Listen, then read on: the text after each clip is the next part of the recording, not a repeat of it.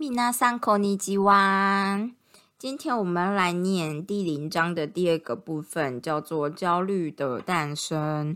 先说为什么这两天都没有录 Podcast，就我太废了，我输给了魔鬼的诱惑，我开始玩游戏。啊，怎么会这样子呢？但没关系，过去都过去了。重点是现在重新开始这件事情，我们会接受，我们就是。我们把过去所有罪恶感直接丢掉，丢在身后，我们开始往前走吧，就是轻盈的往前走。嘛，带着罪罪恶感走太辛苦了，哎，这不就是为什么我要念这本书吗？好的，第二章焦虑的诞生。焦虑呢是一头奇怪的野兽。身为精神科医师，我了解到焦虑和它的近亲恐慌都是源自于恐惧。身为行为神经科学家，嗯，我看一下。behavior behavior behavioral neuroscientist OK，不好意思，就是它是横的，真的很难看得懂。好。 身为行为经呃行为神经科学家，我知道恐惧在演化最主要的功能就是帮助我们生存。事实上，恐惧是我们所拥有的生存机制中最古老的。恐惧透过一种称为负增强的大脑机制，教导我们未来如何避免危险的情况。举例来说，如果我们在一条车很多的马路上踏出去，转头看看，发现有一辆车正朝着这个方向开过来，我们会直觉的马上跳回安全的人行道。恐惧反应让我们很快的学习到马路是危险的，必须小心前进。演化让我们可以轻易的做到这件事情，简单到在这样的情境之中，我们只需要三个要素就可以学习了。第一个是环境信号，第二个行为以及结果。以这个情况来说呢，车子很多的马路，车很多的马路就是你的环境信号，告诉我们在过马路时必须要转头看两侧，这就是你的行为。安全无疑的穿过马路是这个结果，告诉我们未来也要记得重复这个举动。诶，这个东西是不是在那个原子习惯有说过？就是你的环境、你的行为跟你的结果类似的啊，就你环境给你什么，你做出什么行为，你会得到什么结果。然后这个东西是一个 loop 这样。好，所有的动物都拥有这项生存工具，即使是海阔鱼这种拥有最原始的神经系统的动物，总共只有两万个神经元。人类光是大脑就将近有一千亿个神经元。海阔鱼是不是其实过得很爽啊？就是没什么脑，哎，反正海阔鱼也使用这种学习的机制。过去一百万年内，人类于某个时期在原始的生存大脑上上方演化出一层新的区域，神经科学家称之为前叶额皮质。就是你的 prefrontal cortex，PFC，prefrontal frontal front 就是前面嘛，frontal cortex。OK，anyway，前叶额皮质，我以前都会念成前额叶啊，就是前额叶靠摇，就神经科学家成为前额叶皮质。我希望阿婷不要就是你知道觉得痛苦。从解剖学的观点来看，这层比较新的大脑区域位于我们眼睛后方及额头。前额叶皮质与创造跟计划有关，它帮助我们思考及规划未来，并根据我们过去的经验来预测未来会发生什么。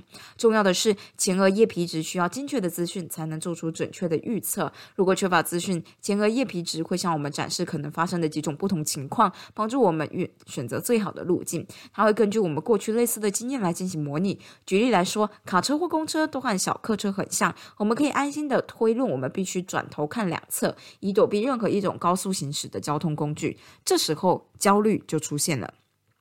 焦虑会在前额叶皮质没有足够的资讯可以准备预测未来时出现。二零二零年。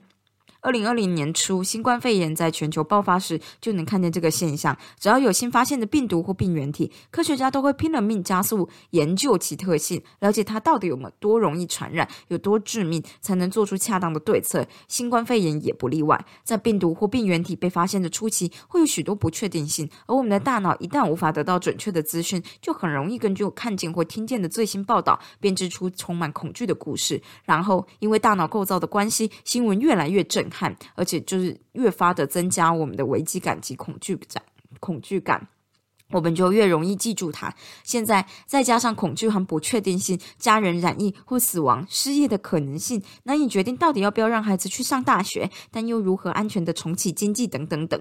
然后你的大脑就会试着要清理这一大堆的坏东西。要注意，恐惧本身并不懂。并不同等于焦虑。恐惧是一种适应的学习机制，会帮助我们生存。相反的，焦虑是适应不良的。我们用来思考及计划的大脑，在缺乏足够资讯时会失控。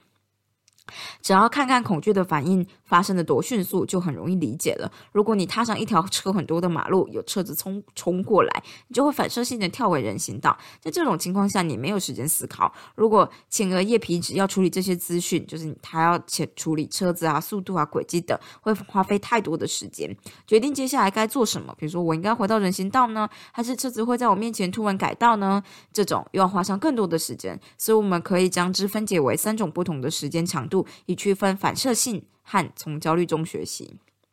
第一个立即就是数毫秒，第二个是短期，就是数毫秒到几分钟，长期就是数个月到就是数年。这个立即的反应呢，通常是为了生存。我们在这种情况下。不会学到任何东西，只是单纯逃离危险。这个过程必须进行的非常快，而且本能的发生。跳回人行道这件事发生的非常迅速，你会等到事情发生之后才会意识到刚刚究竟怎么一回事。你的旧大脑里的自律神经系统会很迅速的产生反应，而且不经过你的意识就能自主控制各种机能。例如，现在你的心脏要输出多少血液，或者是你的肌肉是否需要比。比消化到更多的血液，这会拯救你的生命。因为一旦发生立即的危险，你根本没有时间思考。思考这个步骤呢，进行的很慢。换句话说，这种战斗、逃跑、僵住的反应会帮助你生存，就是 fight、fight、flight、flight 跟 freeze。哎，我跟你说，我就是被吓到会突然僵住的人。嗯哼，好，反正反正这种战斗、逃跑、僵住的反应帮助你生存，让你活到下一个阶段，再从再从中学习。这样，哎，我有个好例子，就是我觉得我的身体很容易做出这类的反应，对，导致我会后来就很相信直觉。比如说大家众所皆知的林继廷食物中毒的事件，就是像这样子。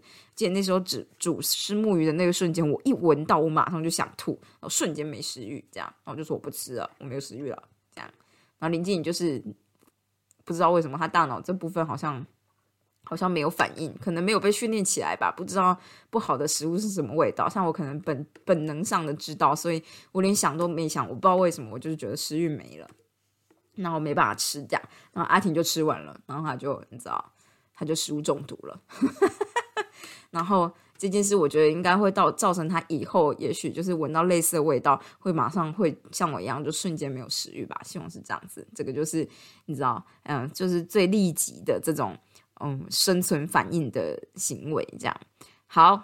第二段，当你安然无恙的脱离危险，就会感受到肾上腺素的分泌，并开始厘清刚刚到底发生了什么事。这就是你的短期学习，发现自己刚才差点死掉这种感觉，会帮助你将踏上马路跟危险连接起来。你的大脑甚至可能会翻出某些遥远的记忆，你的父母的声音在你脑中响起，你想起他们因为你第一次穿越马路时没有先看左看右看右。看两侧而骂你，这种不愉快的恐惧心理反应会帮助你学习穿越马路之前不要看手机，而要先转头看看左右两侧，注意一下此处我们学习的速度有多快。你不需要花费几个月的时间做心理咨商，试图理解自己是否有想死的欲望，或者在成长过程中是不是一个叛逆的孩子。这只是一个很单纯的学习过程，学习在危险的情况之下要保持这个警惕。你会将。车水马龙的街道以及车子的近距离接触连接起来。讽刺的是，你会快速学到父母在你小时候不停试着教你的很多事情。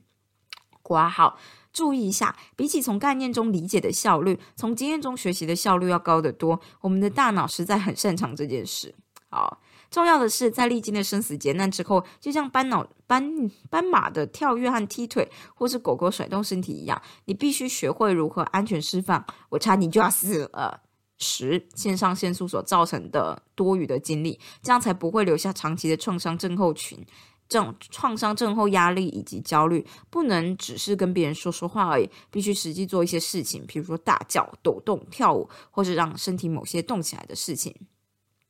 你的旧大脑和新大脑合作无间，帮助你生存。当你直觉的做出行动，或者你跳回人行道，并从这个情境中学习，就是情境中学习，就是你学习到穿越马路要先看左看右，这样你就可以存活的很久，久到开始规划未来。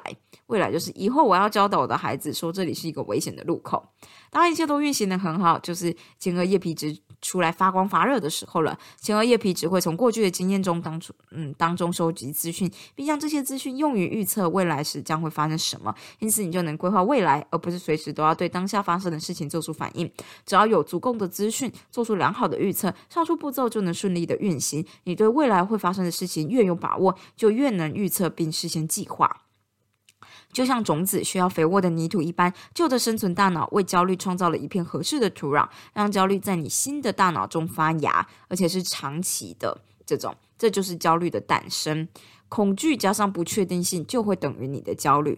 举例来说，当你的孩子第一次说要自己走路去学校，或者走去几条街外的朋友家时，你的感觉是什么？你曾经小心谨慎的教导他们如何安全过马路，朋友、嗯，陌生人有多危险等等。但当他们离开你的视线时，你大脑会怎样？会开始充满各种最糟糕的情况。对我会，如果我的小孩跟我说我今天要自己去学校，我就想说。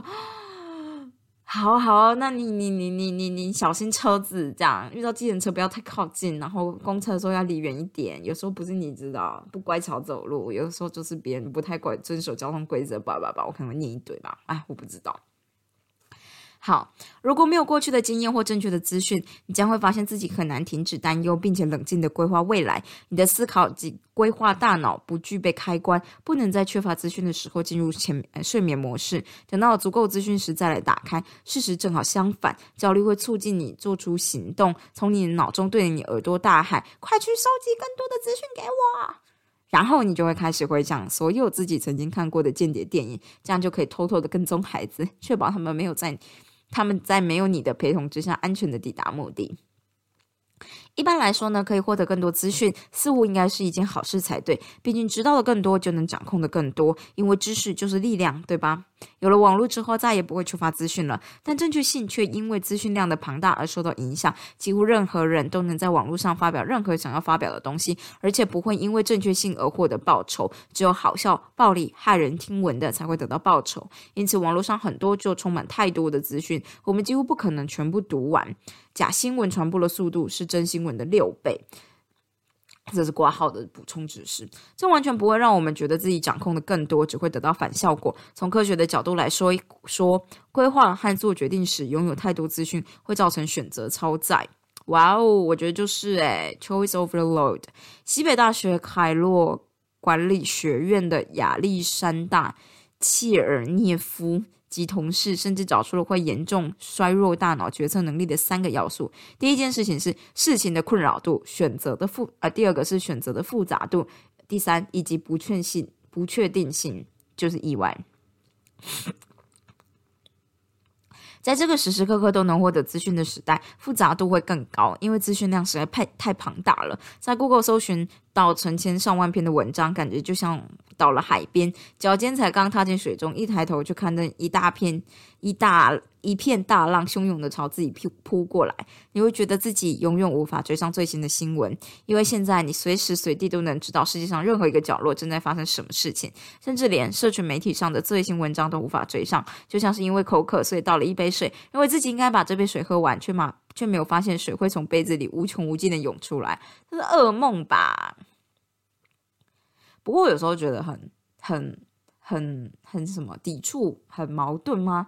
就是你看得到现在资讯很多，然后各式各样的资讯什么之类的，但是你同时也有办法发现很多资讯的资讯的局限性啊，比如说很多专业的资讯，你其实网络上很难查得到。我也不太知道为什么，就是 paper 你当然查得到，但 paper 写的好写的不好都是一回事，而是嗯，比如说很多教学的书本吧，或是。我觉得特别是语言的问题吧，就是如果你你有办法熟悉英文的话，倒是有很多资讯可以查。但是就像 Wikipedia，你直接去看英文的页面跟中文的页面，就可以明确的发现中英文的页面的资讯量有差多少这样。然后有的时候我就觉得，在现在这个时代，其实。说不定其实语言真的就是一个超重要的事情，虽然以前就是，可我觉得现在说不定更是，因为有了语言，你才比较容易去找到真正讲这句话的人在说什么。如果他是外国人话，有很多科学研究，他会跟你说啊，这本书是某某某某的医师给你的结论，但实际上你去阅读那篇 paper 就会发现啊，可能样样本数也不够多啊，或者其实这只是个假说，但是。就是或是一个小小的推论，可能就根据你就是统计出来的资料做了一个小推论，说啊有可能怎么样，但这件事在别人的口中传到了你这边，就变成这件事会造成这个结果，这个原因这样。哦，所以我觉得能够自己去查，当然是好很多。然后。后来我就觉得，其实很多时候台湾人的叶配叶配啊，什么都很懒散，他们都用复制贴上的，所以很多东西都非常的相像。然后就觉得真正的知识要被创造出来，有时候真的就是很需要良心诶。就是小时候就是查资料的时候就有这样觉得，你要查到你真正想要资料，其实超级难。大部分的东西都只是很很单纯的叶配文，然后广告一堆这样，然后看完眼睛超痛。哎，不知道为什么在抱怨。好。反正现在就是一个资讯过多的时代。资讯过多呢，除了会让人感觉到手足无措之外，资讯本身还有一个特性，就是引起争议，而且呢，可能会有刻意误导的倾向。这类资讯会导致更高的不确定性。不需要我多说，大家就已经知道，我们的大脑非常讨厌引起争议的故事。为什么？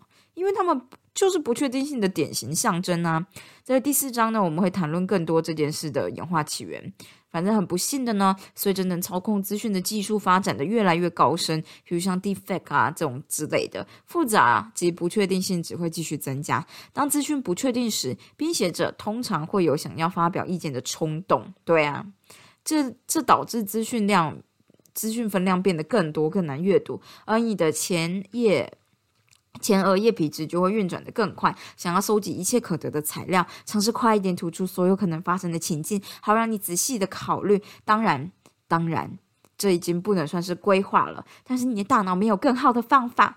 前额叶皮质所拥有的资讯越不正确，结果就越糟。而当这些模拟的情境变得越来越糟糕，因为你焦虑不断上升，而导致前叶额前额叶皮质停止运作时，就很容易变成这样。你的战斗、逃跑、僵住的反应可能就会被触发，导致光想象到这些可能的情境，但是这些情境呢，实际上发生的机会很低，你就会觉得自己仿佛置身于危险当中，即使。这个危险仅仅存在于你的脑海里，你看呢？这就是焦虑。现在呢，让我们回到前述的例子，你让孩子第一次独自走到三条街外的朋友或朋友家或学校，在很久以前，比如说没有手机的年代，父母把我们送出门之后，就只能等待我们回家，或者我们从没有。就从朋友的家打电话回去向父母报平安。现在父母可以让孩子带着各种电子产品，这样他们就能随时知道孩子在哪里。他们能够沿途就是追踪孩子的定位，而这样他们就会担心沿途发生的任何事。哈，他停下来，为什么停下来？他现在在跟陌生人讲话吗？还是他现在在绑鞋带之类的？每多一项不确定性的资讯，大脑就会多制造一项可能的情境。这是因为负责规划大脑想帮忙，他想帮忙。听到我大脑想帮忙，然后不小心造成负担，是这意思吗？那我大脑也是很努力的。反正因为大脑大你的大脑想帮忙，就试着模拟出所有可能遭遇的不测。这会让孩子的安全在实质上得到更多的保障吗？也许不会，甚至还得付出焦虑增加的代价。没错，焦虑是演化的附加项目，根据恐惧来进行的学习。一旦碰上不确定性，充满好意的前额叶皮质不会等待其他更多的资讯，只会利用手边现有的材料，用担忧将它们搅在一起，点燃线上限速的烤炉，为你烤出一条你并不想要的面包，一份滚烫的焦虑。在做面包当中，你的大脑会保留一部分的面团，等未来再继续使用，就像老面一样。下次你要做规划的某件事的时候，你的大脑就会从你的心灵橱柜拿出那条焦虑的老面，当成必要的材料，加进新的面团里，让老面的效率超超越收集更多资讯所需的理由、耐心还有过程。哎，我不知道啦，那要怎么办？可是你不可能不想啊，是不是？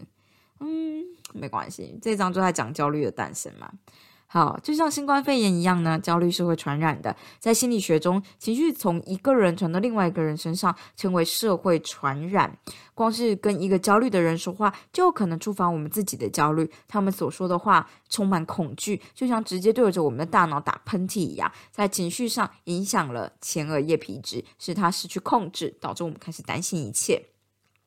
从我们的家人是否会得病，到我们的工作是否会受到影响，华尔街是社会传染的一个绝佳例子。我们看着股市上下起伏，股价指数就是一项指标，显示出我们的集体焦虑有多激烈。华尔街甚至有个东西叫做波动指数，又称为华尔街恐慌指数。诶，我看过这字，诶，这字我看过这个模型，诶，经济模型。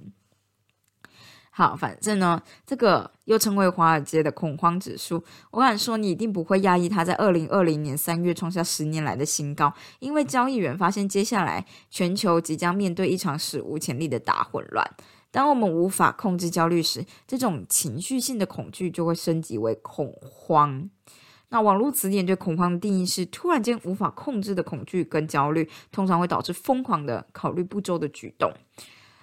一旦被不确不确定性给淹没，以及对未来感到恐惧时，我们的前额叶皮质，也就是大脑中负责理性思考的部分，就会停止运作。理论上，我们知道自己不需要在地下室囤积六个月用量的卫生纸，但当我们在杂货店采采购，看见别人购物车里的卫生纸堆得像小山一样高时，他们的焦虑就是直接传染给我们，导致我们进入生存模式，就是一定要买卫生纸。直到我们在停车场思考该如何将这么多的卫生纸塞进后车厢，或考思考如何带着这么多卫生纸上地铁的时候，我们的前额叶皮质才会又上线工作。啊，没错，讲的很好哎，果然就是你知道这本书在去年出，今年就是拿来念就有这个好处。你看看这个切身之痛的卫生纸之乱。好，那么在不确定性的时刻，我们该如何确保前额叶皮质继续运作呢？我们要如何避免恐慌？我常在诊所看见焦虑患者试图压抑焦虑，或想仔细分析焦虑。不幸的是，意志力或推理都必须仰赖前额叶皮质。然而，在这种重要的时刻，它是关闭、停止运作的。我向患者说明大脑的运作模式，好让他们理解不确定性是如何削弱大脑对压力的处理能力，让大脑在面对恐惧时只会焦虑。当患者了解不确定性可能会触发焦虑，也就是导致恐慌后，就可以密切注意了。此外，光是知道。这只是生存大脑用力过度的结果，就能够让患患者感到放松。天哪，我刚刚就是感到放松了，我是不是就是一个很典型的患者啊？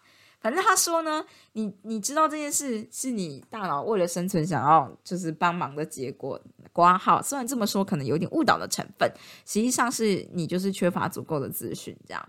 对，反正你知道，我们今天就知道这件事嘛，就是你大脑会焦虑或者怎么样之类，其实又只是因为。他想帮你嘛？这样，嗯，然后这只是第一步。我们的大脑呢，随时都在问：万一点点点点点怎么办？干，像林静你就不会有这个问题。我真的很常问自己这个问题，比如说，万一这件事发生在我身上，我要怎么做？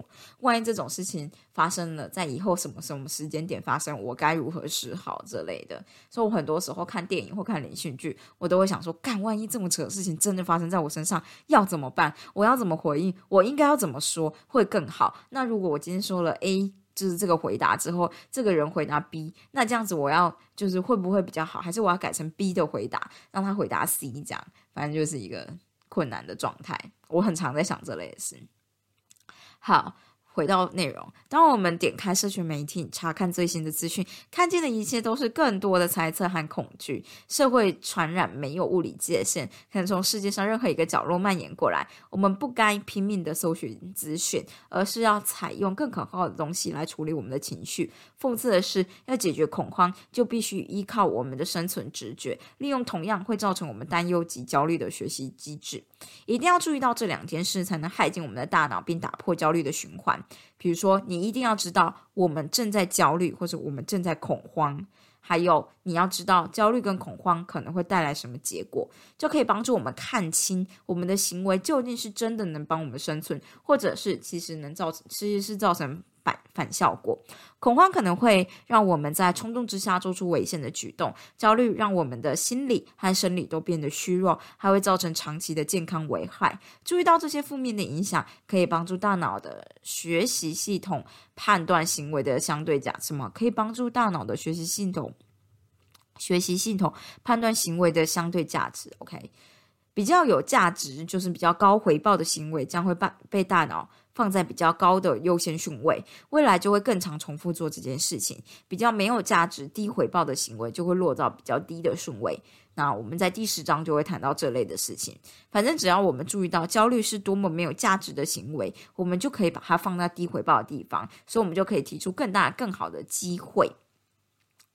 这边所谓的机会就是 bigger, better offer，应该说你就可以为你的大脑提供更好的 offer，告诉他说，OK，你看，我们知道焦虑的顺位这么低，你要不要随便选一个随便顺位比它更高的一个行为来做？这样，反正呢，因为我们的大脑会选择做更加有回报的行为。这样子感觉会比较愉快，所以我们可以练习用本身就有较高回报的行为取代旧的不好的习惯，像是我们今天要处理的担忧。举例来说，新冠肺炎刚开始爆发的时候，公共卫生机关呼吁我们不要摸自己的脸，因为如果之前摸过带有病毒的门把或物品表面，接着再摸脸，就有可能会感染病毒。如果你注意到自己有摸脸的习惯，绝大多数的人都会。哦，是哦，嗯，二零一五年有一项研究显示，我们平均每小时会摸自己的脸二十六次。哎，下次来试试看，看十分钟会摸几次。我好像手会撑下巴吧。好，Anyway，当你有这个举动时，你可能会变得很小心。你可以试着注意自己是否在被触发后就开始感到担忧，就哦不，我摸的我脸，我摸了我的脸，我可能会被传染。比起恐慌，你应该深呼吸，告诉自己，我上一次洗手是什么时候呢？暂停一下，问自己这个问题，就能让前额叶皮质恢复上线，做他最擅长的事——思考。这样，对你可能就会想到，对我刚刚才洗过手。你可以利用这个确定性，也就是你刚刚洗过手，也没有去公共场所，来让自己安心，相信自己被传染的可能性非常低。哎，这个例子不太好吧？因为要是你刚刚没有洗手怎么办？你就会变得更焦虑。我果然是焦虑症患者。好。借由增强学习自我意识。嗯，就是 self awareness 也能帮助培养良好的卫生习惯。经常洗手会让你感觉比较好受，而且当你不小心或习惯性的摸到脸或抓痒的时候，也可以安慰自己不用担心会生病。同时，如果你没有常洗手的习惯，自我意识加上不确定性，将会督促你让你更常洗手，或者至少在离开社交场所后洗手。担心染病的本能会促使你付诸行动。你越能清楚看见良好的卫生习惯所带来的正面情绪效果，并将之与不确定性。及焦虑所带来的负面情绪进行比较，你的大脑就会更愿意重复良好的卫生习惯，因为这样感觉比较愉快。了解这个简单的学习机制，就可以帮助你保持冷静，继续前进。这个真是二战时期伦敦市民如何面对持续的空袭所带来的不确定性，保持冷静，继续前进。是把它写下来贴在我的桌面上。反正呢，不至于在面对不确定性时变得焦虑或恐慌。当你开始担忧时，你可以停下来，深呼吸，等待前额叶皮质恢复上线。当它再度开始运作，你就能比较一下焦虑的感觉和冷静的感觉，并且清晰的思考。对我们的大脑来说，这很简单。更重要的是，当你学会运用大脑的力量克服恐惧之后，就可以开始学习克服其他坏习惯。只需要一点小小的练习，更大更好的 offer 就会成为新的。习惯不只能取代焦虑，还能取代更多坏习惯。虽然焦虑是来自于恐惧，但它需要营养才能成长茁壮。为了帮助你更清楚的了解什么是喂养喂养焦虑，你必须知道习惯一开始是如何养成的，借此了解你的心理是如何运作的。OK，你看看，这就是第二章。唉，焦虑的诞生。下一章就告诉你。你怎么养成你的习惯的？你的焦虑如何造成你的习惯？我想想看，我可以理解他说的焦虑啦，但是这也就是为什么就是我在前几次有跟大家分享，就是说我面试之前就突然跑去参加一个 party 这件事，就是那个时间点，好像在某个时刻，我就突然有一种。我现在就在进入一个不对的回圈里面，我要不要跳出来？如果要跳出来，你就是要做一件最相反的事情，这样。那如果如果大家都觉得，比如说呃，面试之前你要很认真准备，那不然我现在去开趴吧，这样。所以我觉得，嗯，那个时候的想法很有给我一种跳脱的感觉，这样。然后就希望以后也能够有这种这种这种状态。我想要借由念这本书，让这个状态能够，你知道。变成在某个我可视的瞬间，比如说我突然间觉得我现在过度焦虑了，我不能再为，比如说我不能为未来我没办法自己决定的事，哦，或是未来是别人的别人的由别人反应决定的事在焦虑了，因为我们没有办法控制每一件事情嘛。我觉得一定是我是控制狂的关系。我也同意他说，就是现在资讯量很大，所以我们就是会怎么说，就为了要处理庞大的资讯，可能第一。为了要处理庞大的资讯，大脑就已经觉得有点累了，然后就更难好好的，就是你知道，呃选择一个更好的状态吧。哎，我有时候就是这样觉得，但想想就觉得啊，对啦，焦虑也是，就是某种程度就是为了帮助自己这样。所以我们就不要把它想成那么坏的状态，我们想的是，就是你会有这样的。焦虑代表你有有所程度的隐忧，所以我们注意到这件事情以后去解决就好了。就像他说的，焦虑这个 offer 是嗯回馈性很低的一个举动，所以我们应该要选的就是在焦虑以上的事情。所以，与其一直担心考试的题目写不完或者什么东西做不完，不如现在开始做一点，然后不要想着什么写不完之后会怎么样，你就想着好啦，有可能会写不完，看来我会现在会焦虑，就是因为我怕写不完，不然现在就开始写，可能就好一点吧。大概就这样子，唉。好的，有点长啊，三十分钟了呀。那今天就先这个样子喽，大家下次再见，拜拜。